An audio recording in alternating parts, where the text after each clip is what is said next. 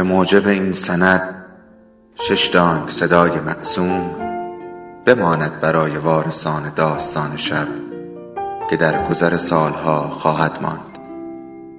ارادتمند داستان شب.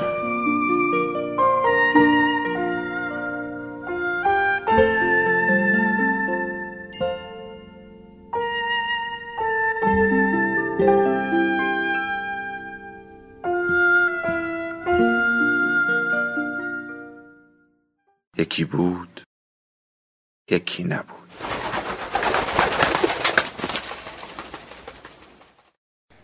الهی چراغچی حرم امام هشتم بشی.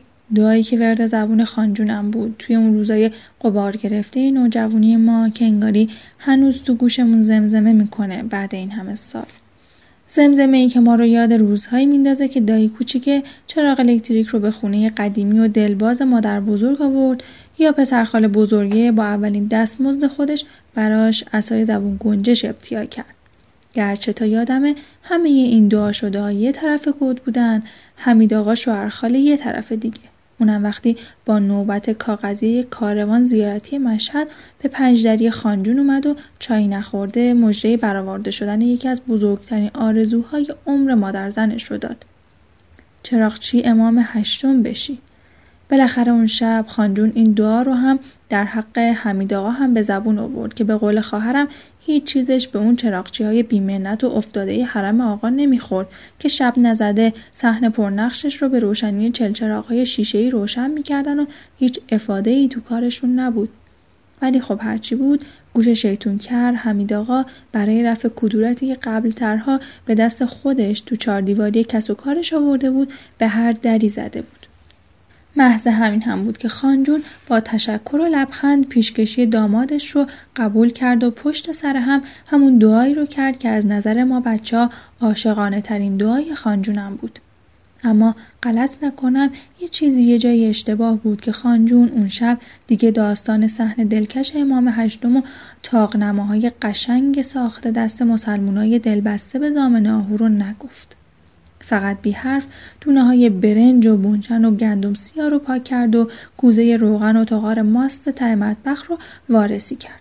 بعد هم به زور دگنک من و پسرخال کوچیکه رو مجبور کرد سبزی خشکها رو تو کیسه های دستوزش بریزیم و مطبخ و حیات رو جارو کنیم و مثل دسته گل قشنگ برق بندازیم.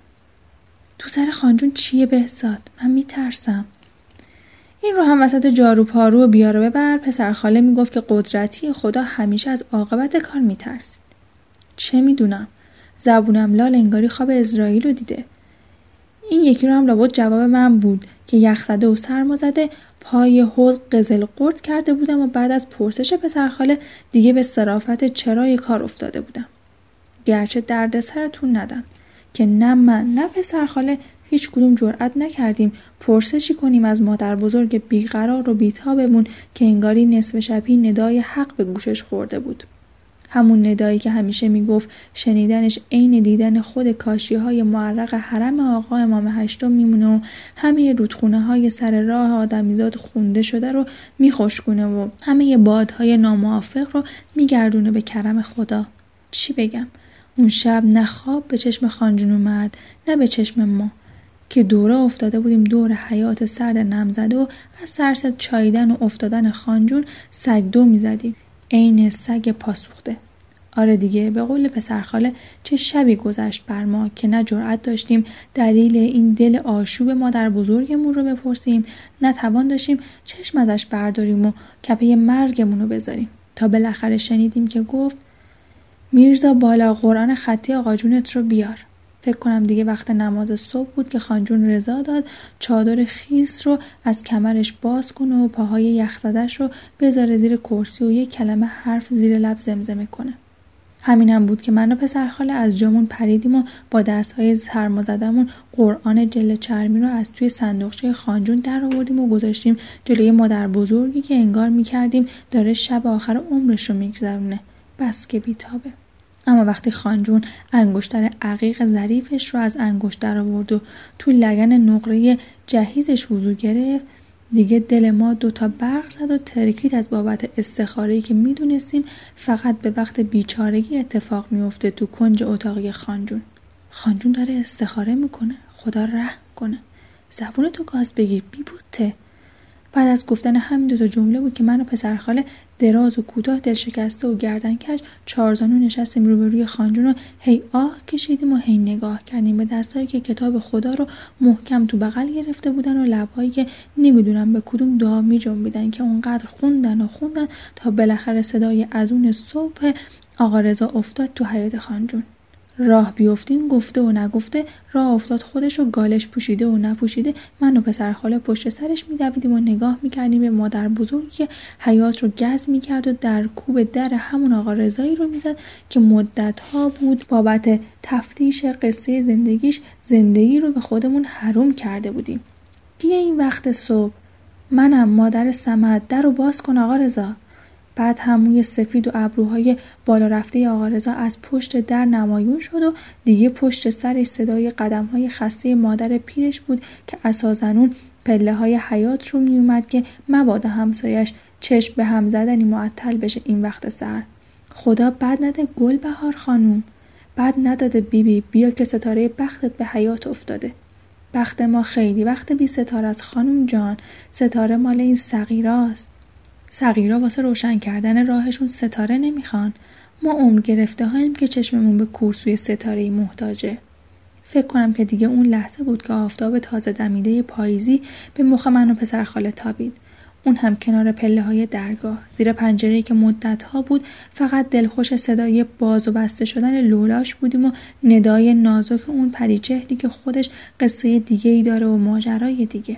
آره اون روز من و پسرخاله با چشم خودمون دیدیم که چطور خانجون از پر چادرش اون کاغذ مسافرت دور و دراز به حرم امام هشتم رو عین جواهری بیرون کشید و بخشید به مادر آقا رضا و بعد هم بوسه و بغل بود و تشکر و چای قند پهلو و چراغونی و قربونی و رخت نو. و البته اخم و تخم حمید آقا شوهرخاله که به خیال خودش با مهمون کردن خانجون به سفر مشهد می‌خواست کدورت و سوء تفاهم رو از حیات مادر بزرگ بشوره و ببره.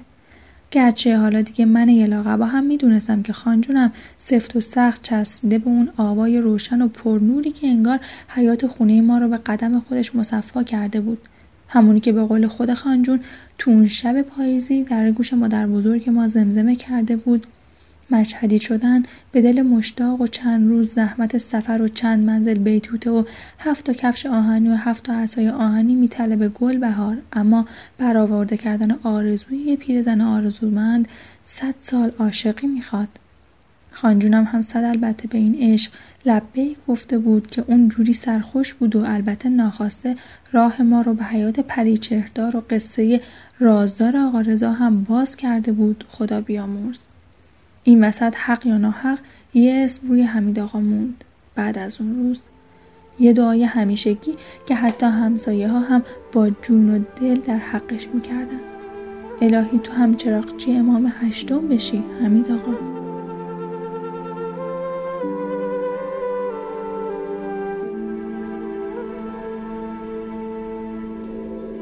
داستان شب بهانه است.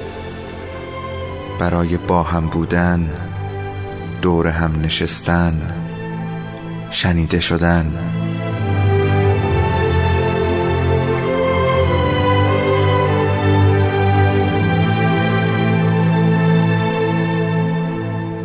صدای افسانه ها رو میشنویم